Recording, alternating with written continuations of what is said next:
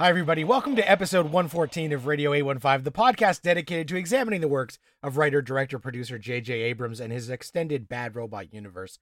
I'm Matt Crandall, here as always with Marcelo Nostroza as we continue our rewatch deep dive of Fringe season 4. Today we are talking about episodes 2 and 3. First up is episode 2 of the fourth season, One Night in October, which aired in September of 2011, written by Allison Shapker, Monica Owusu Breen, directed by Fringe mainstay Brad Anderson. Marcelo, in an alternate universe, do you have a dark passenger? I really like this episode because this episode deals with if certain things don't happen in our lives, right? Like like if we don't meet a specific person when we exactly need to, do we do we have the potential of being a bad person because we didn't meet a specific individual in our lives and that and that one incident caused a chain reaction that makes us into a serial killer? So i really like the moral questions that this episode asks of the audience. Now i might be thinking of it a little bit too cerebral but i got a lot of i got i got a lot out of this episode because of the way i looked at it yeah, I think that's the right way to look at it. And this is another episode where John Noble and Joshua Jackson's summer vacation continues in extension, but this is mainly focusing on Olivia and Olivia having to work together. And I liked this because we're seeing the interplay between the two sides. And the Prime Universe has to decide whether it's worth actually helping the people over there. And Olivia is wrestling with this because of everything that has happened with Olivia. And we do learn that in this new timeline where Peter never existed, there are a few key differences that we have to sort of examine, which is Olivia still came over to our timeline and lived Olivia Dunham's life while she was held captive in the other universe. That still happened. That was still part of the fabric, even without Peter, that happened. But something that didn't happen, as we learn, is that their agent Broyles never died over there. He's still alive and kicking. So we're like, hey man, you get to do two roles this season as well because we made a mistake wiping that Broyles off the board. So I liked finding out that there were certain things that still went on even without Peter. And this question of what if one single moment, it's a sliding doors episode where we're like, in this universe, this guy became a teacher who specializes in serial killers.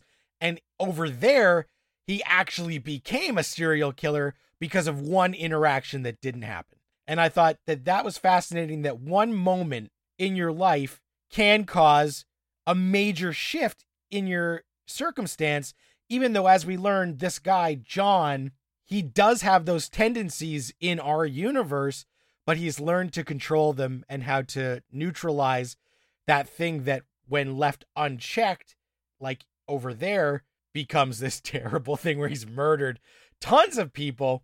And I like the explanation as we go along. And just in our bad robot connective tissue I am just going to point out that the guy who plays the serial killer in that universe and the professor over here has actually multiple bad robot connections because first he was on the ABC series Brothers and Sisters and the co-star on that show was Ron Rifkin, Arvin Sloane from Alias, and Balthazar Getty from Alias. He actually was in the last episode ever of Lost. He was the oceanic delivery man who showed up a couple of times in the series finale of Lost. And here he is as a serial killer.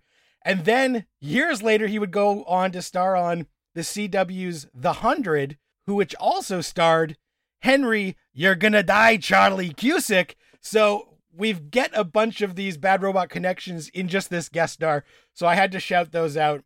But Marcelo, what are you thinking as Olivia is wrestling with whether they can help Olivia because she does still hate that she took over her life for two weeks. I really like the fact that our Olivia is struggling with that inner battle within herself because often in our lives we have silent inner battles between our good angels and our bad angels, privately in our own heads. But the cool thing about Fringe is that we get to see that happen in live action form with our Olivia fighting with the alt Olivia. Also, I love their interactions, specifically one interaction when Olivia, our Olivia, comes up with an idea to track uh, um, this this serial this this serial killer from the other side, and the interaction that they have in the car when they're driving to the farm, I really like because I really think that it's the first time that Alt Olivia and our Olivia really had a chance to relax and really get to know each other a little bit without being so hostile.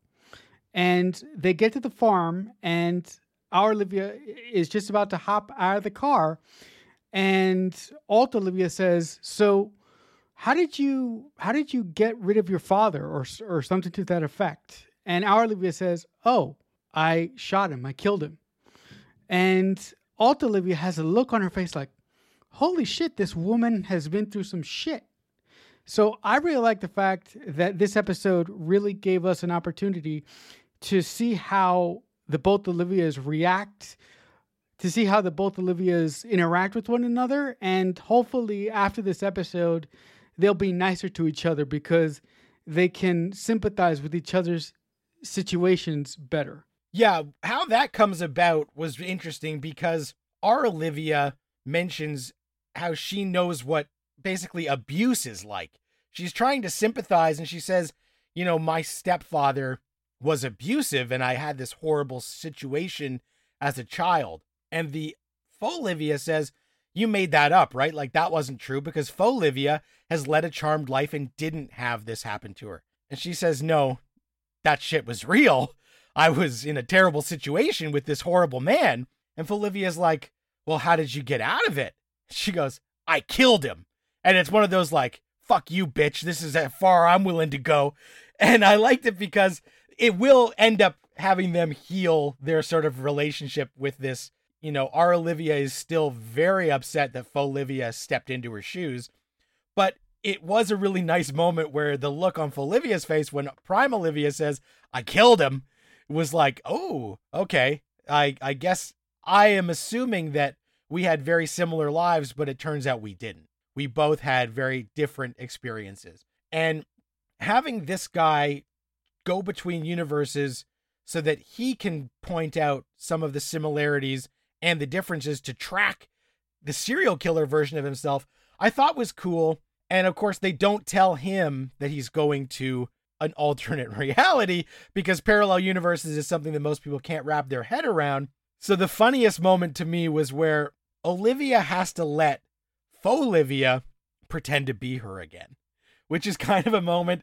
And they put on a bad wig onto Anna Torv as Olivia so that we can tell by looking at her that she's not our Olivia because yes, she's now blonde, but there's something off about this look. And I thought that was really funny and just seeing, you know, Lincoln on the other side get involved in this trying to pull the wool over this guy's eyes to catch the killer version of him, but he becomes aware because as he's reading the room and he's really getting into the situation of you know, whoever's doing this, the, the people they're targeting are people who are happy and they're mad because they're happy and they want to steal that happiness from them. And this guy has some sort of fringe device that allows him to go into their brain and literally extract the happiness and get high off of it, but it kills them in the process.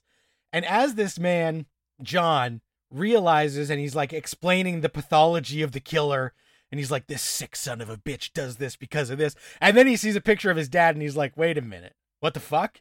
And he's like, is this sick son of a bitch me? And there, and then he runs outside and sees the amber, and they're like, oh shit, the plan has gone sideways. And I like that moment. But then the guy does something that was infuriating, but also a little bit more interesting than just having a panic attack and needing to be tranquilized. He does escape the clutches of Team Fringe and goes to confront himself. Uh, what are you thinking as this guy takes an extended bathroom break and no one seems to notice at first? And then he shows up to have a talk with the serial killer version of himself. That was so stupid that the Fringe team on the other side let the. I mean, I understand letting somebody under custody go to the bathroom, but but but leaving him in there for an extended amount of time for him to jump out the window and then go to the farm where for Olivia side has made like his lair. Like like like I don't understand how the agent let didn't didn't check didn't check up on him after an extended amount of time, but that's really minor. But I really like his attempt to sort of talk to the alternate version of himself to tell him that there is a better way to do things, that he can teach him to not feel this pain that he has in his soul anymore. Because because look, we all as we get older as individuals, the one thing that I think everybody goes through is that moment of oh fuck, I wish I could I wish I could go back in time and talk to myself and just tell myself that it's going to get better, that this girl isn't going to destroy your life, that one day the thing that hurts, the, the thing that's killing you right now is going to make you stronger. So I really I really I really related with the with his want to go talk to himself and to to see if he could talk this serial to to see if he could talk this alt version of himself down. I I didn't think it was going to work. I really appreciated the effort. And what's funny is he thought it was going to work and he goes and he shows up and he says, "Hey John, like just so you know, I've been in your shoes and Marjorie made me see the light. The dude's like, Who's Marjorie? And he goes, Oh my God, you don't have a Marjorie? What's wrong with you? And then the serial killer guy is like, Well, fuck you. I'm going to take this memory because if you got something I didn't, I want it. And so then both Johns are hooked up to the machine and the guy's trying to suck the memory out that Marjorie told him, you know, even when it's darkest, you can step into the light which sounds like some sort of Linkin Park song lyric, but still is is fine. I guess it's like his mantra. I don't know if it's going to stop a serial killer in real life, but I guess that's as good as we're going to get in this 45 minutes. But in that moment, as he's getting the the memory sucked out, the serial killer version of him then starts to feel remorse for what he has done. And as Team Fringe finally figure out where both Johns are hiding out and arrive, serial killer over there, John, kills himself because he can't deal with it. Now that he has this knowledge that our John had, he feels guilty about all the terrible shit he has done and he just ends it, which was kind of wild. And I didn't necessarily predict that that was where this was going because I did think, you know, even if he got that, they were going to apprehend him, but it would be too late and he'd be reformed. But obviously he'd spend the rest of his life in jail, but no, he ends it all and they take our John to the hospital and he doesn't remember Marjorie at all. And Marjorie is the only thing that stopped him from becoming a murderer. So Olivia and Broyles kind of have a quick talk where they're like, oh shit, we're going to have to keep an eye on this guy forever. Because if we return him to society now that he doesn't have this key memory, then he's just a serial killer waiting to happen. But when Olivia talks to him, he remembers the teachings that have stopped him and kept his tendencies in check and locked that dark passenger up.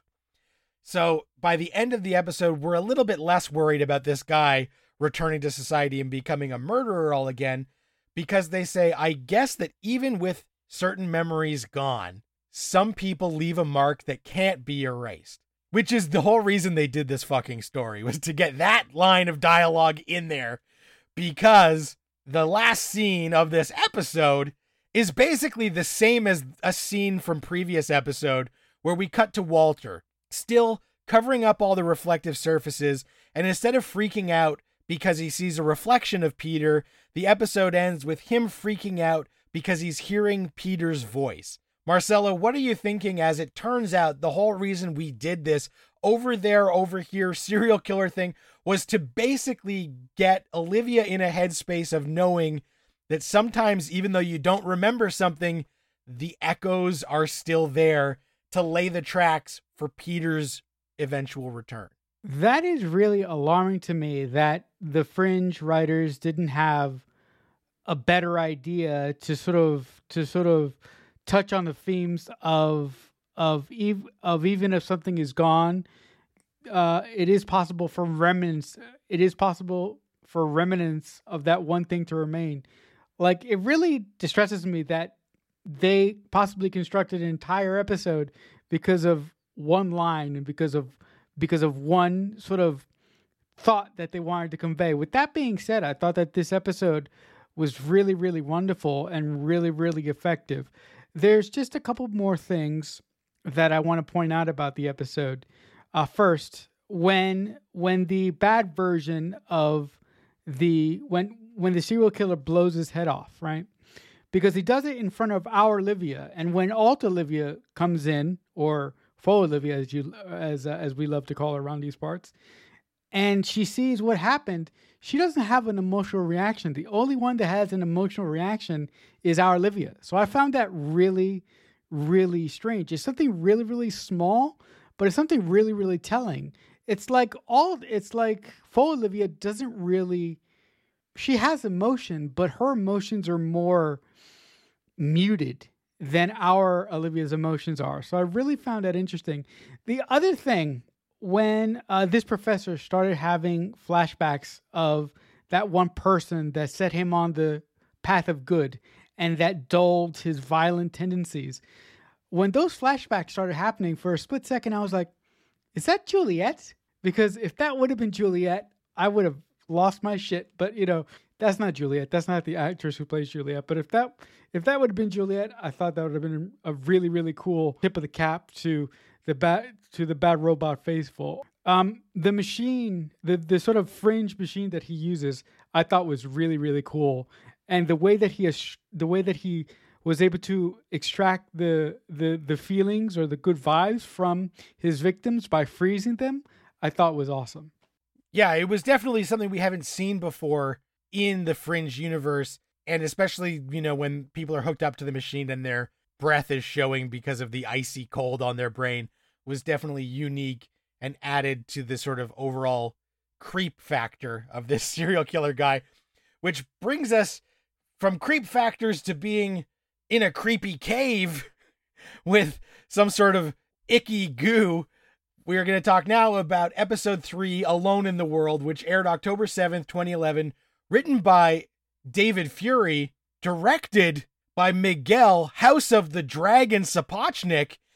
Marcelo, finally, Walter, after his freak out at the very end of last episode, is trying to talk through his problems because he is still seeing a weird man in all the reflections, and the person that he has the one on one talk with is the guy who was in charge of St. Claire's. We haven't seen William, you sunk my battleship Sadler since season one, but now in this new timeline, Walter still has a monthly psych session with the head of St. Claire's asylum, so he's always on edge about being locked up again. What were you thinking as we get this scene and we realize he still has a relationship with someone who can put him back in his least favorite place.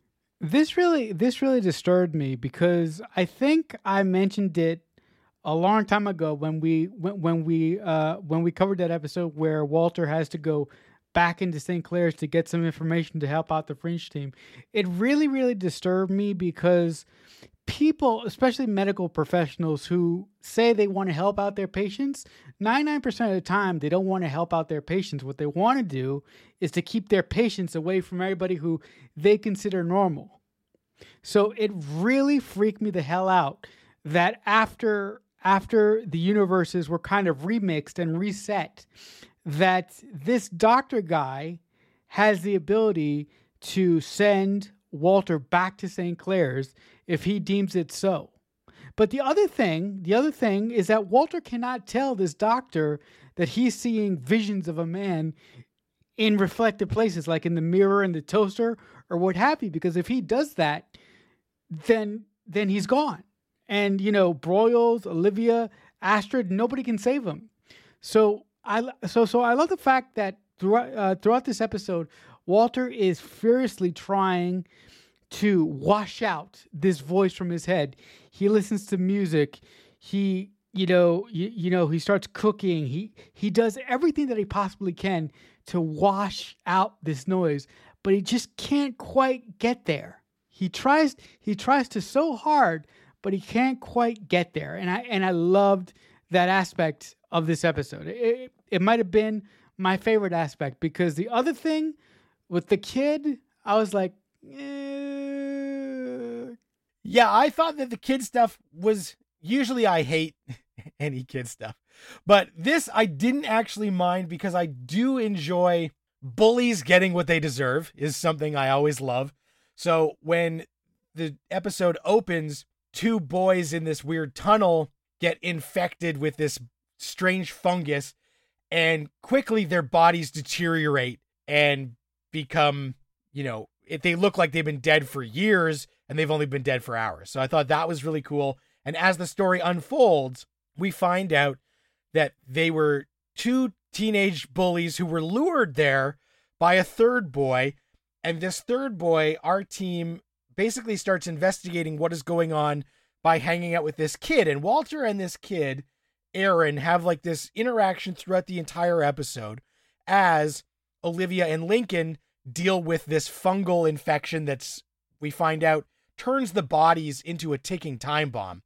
And I love the moment where the first body explodes right as Astrid and Walter put it into containment, and it looks awesome.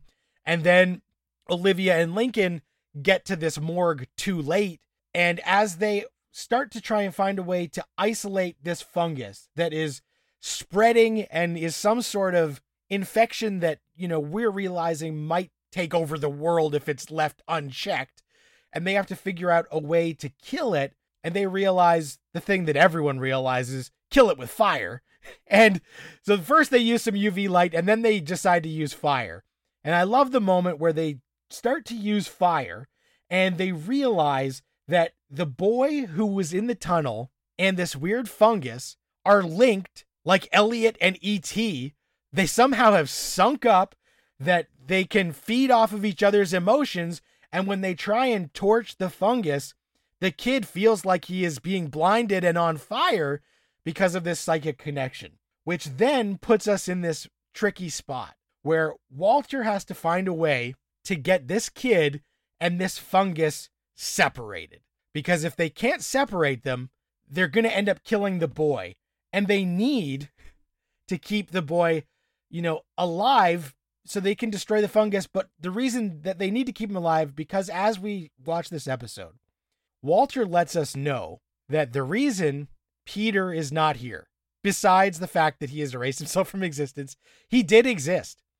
So when Walter and Aaron are having their couple heart to hearts that they have throughout the episode, Walter reveals Peter was sick in this universe. Walter couldn't save him. He died. Walter did go to the alternate universe to save Peter. But when he brought him back, Peter drowned. So in this timeline, Peter fell through the ice. The observer did not intervene. Nothing happened. So Walter killed their version of Peter without saving him. And this is a dynamic that Walter is not willing to accept again. So he doesn't want this kid to die. He wants them to find a way to do anything to save this kid.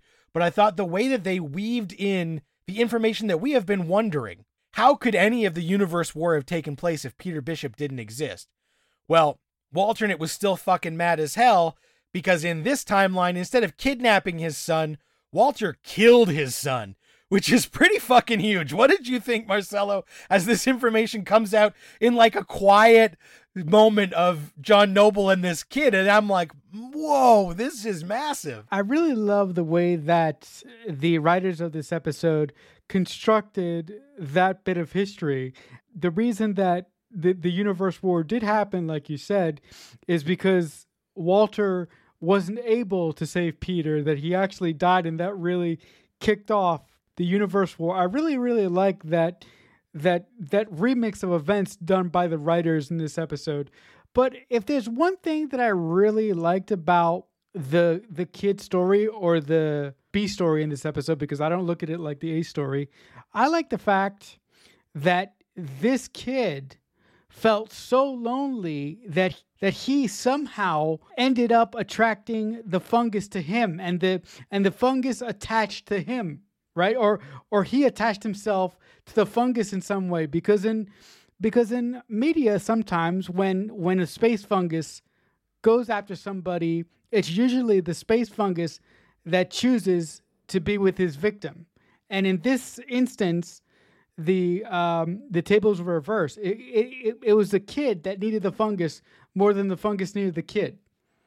So I really like that sort of switcheroo that the writers did in the episode, but also the moment that I really like uh, sort of plays into that sort sort of plays into that really quiet moment that you mentioned where we find out the differences between um, you know you know this timeline and our original timeline when the kid is sort of walking around uh, Walter's lab, he comes a he comes across toys, right? Little little car toys and little soldier toys.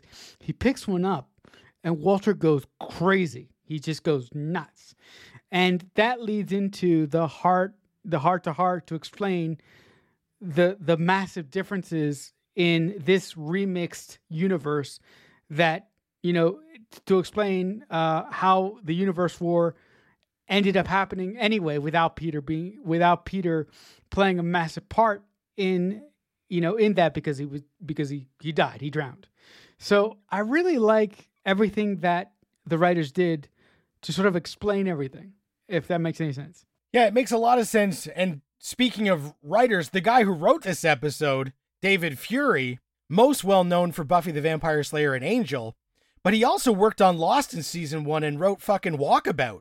So this guy knows what he's doing when it comes to interesting characters and giving us a lot of interesting backstory in a nice way.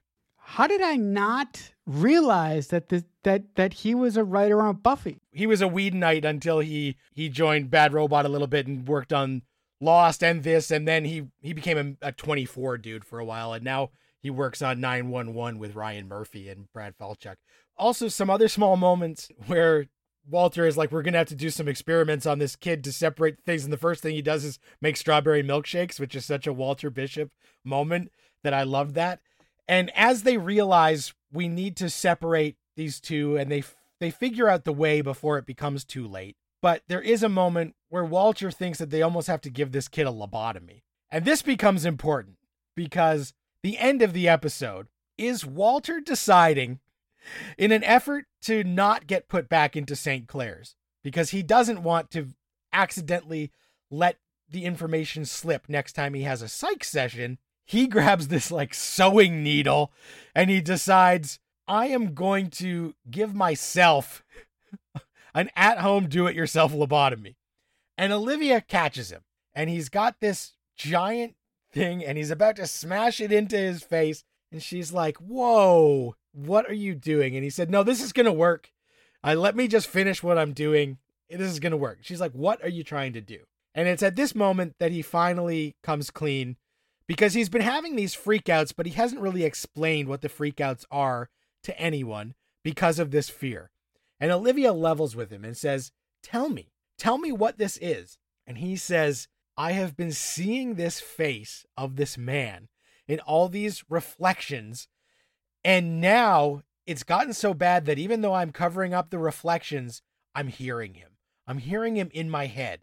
And rather than turn on Walter and be like, dude, you've lost it, Olivia pulls a piece of paper out of her pocket and says, "Is this the bad man? Where did he touch you?" And he says, uh, "This is this is a guy that I've been seeing in my dreams. Is this is this the guy?" And Walter is like, "How could you have this?" And this is a moment where they kind of look at each other and she says, I've been checking databases. There's no record of who this could be, but I'm seeing him um, in my dreams. He's haunting your waking hours. We got to look into this because if Team Fringe is being haunted, quote unquote, then they want to find out why. And so finally, it took us three episodes, but we're finally kicking down the door to reintroduce Peter in some capacity. So hopefully, Joshua Jackson gets the call that they actually need him next week. But Marcelo, what are you thinking as this desperate moment of Walter to get this to stop and then realizing he's not crazy? I really like that moment because, like I said in my opening remarks about this episode, one thing that I really, really loved is the small opening scene between Walter and his doctor. And I really like him sort of wanting to keep his whacked out behavior away from everybody else because some because someone who is suffering from mental illness does his best to sh- to show the outworld world that he's fine. And the main reason why he does that is because he knows if he confides in somebody and if he confides in the wrong person, they could possibly put him in a situation that makes his mental state worse and actually doesn't help him. But with that being said, I really like that. I really like that final scene. First of all, I was like, okay, Walter, you're going to give yourself a lobotomy, but if you jam that thing, that ramrod, into your brain, what makes you think that the rest of your body is going to be able to do what it has to do once you ram that thing into your brain? So I don't know if he really thought that true. I don't know if he really thought that through. I just think that at at at, uh, at that point, at the end of this episode, he is so fucking desperate to get the voices to stop because he he really thinks that he's losing his mind. And you know, you know, you know, the fact that he was able to open up to Olivia, and Olivia was it was able to accept him and to put his mind at ease and to tell him, no, you're not crazy because I've been seeing this individual too. I thought was a great moment. The other thing that I liked about it was the other thing that I said after Olivia, you know, showed him the picture. I was like, finally, because it's been three goddamn episodes. Where the hell is Joshua Jackson? So you know, I you know, I just I just had I just had you running through my head in that final moment because I could I I imagined you watching the episode, and you know and you know when um when when Olivia said we got to find this guy, I imagined you standing up and applauding. I was like, Matt's got to Matt's got to be loving this right now. Yeah, I definitely did love that moment because as as much as I hate when shows have like a big season finale cliffhanger and then wave a magic wand in the season premiere and wipe away everything they did and get back to business as usual, the fact that we are 3 episodes in and we haven't returned to the Peter Bishop, Olivia, Walter Bishop dynamic is bothering me. So when he did they did have that final scene, I was like, it's about damn time. Let's get let's get on with it. Let's get this going. So I thought that was a great ending and the way that they have especially through these two episodes layered in the themes and stuff that they're trying to express with the importance of Peter not being in this universe and how everything does have a butterfly ripple effect and it changes stuff. So we will have to see how they are going to find a way to fix their memories or bring Peter back or whatever it is next week when we talk about season 4 episode 4 subject 9 and season 4 episode 5 novation. So if you are watching along with us at home, those are the episodes to watch this week. If you are listening right now, thanks very much. We appreciate it. Please like, follow, subscribe anywhere you get podcasts. Comment, rate, review. We would love that. If you don't do podcast stuff, we are on YouTube. Radio 815 has a YouTube channel. You can look for it. You can find all the back episodes there. If you want to get in touch with us, currently we are on Twitter at JJUniverse815. You can tweet using the hashtag Radio815. I am on Twitter until the site gets Peter Bishoped out of existence. I am at Matt Crandall. Marcelo, Twitter for now is also a good spot to reach you. Where can the people do that? Unlike Matt, I'll be there while the building is burning down. Matt Matt will be on the road and I'll still be in the building trying to put the fire out. But if you guys want to reach me, like Matt said, I'm on Twitter. I'm at CreekFanatic88. Thanks very much for listening. Until next week, Radio 815 over and out. Radio 815 is a Balloonhead Productions presentation in association with Killer Newt Productions.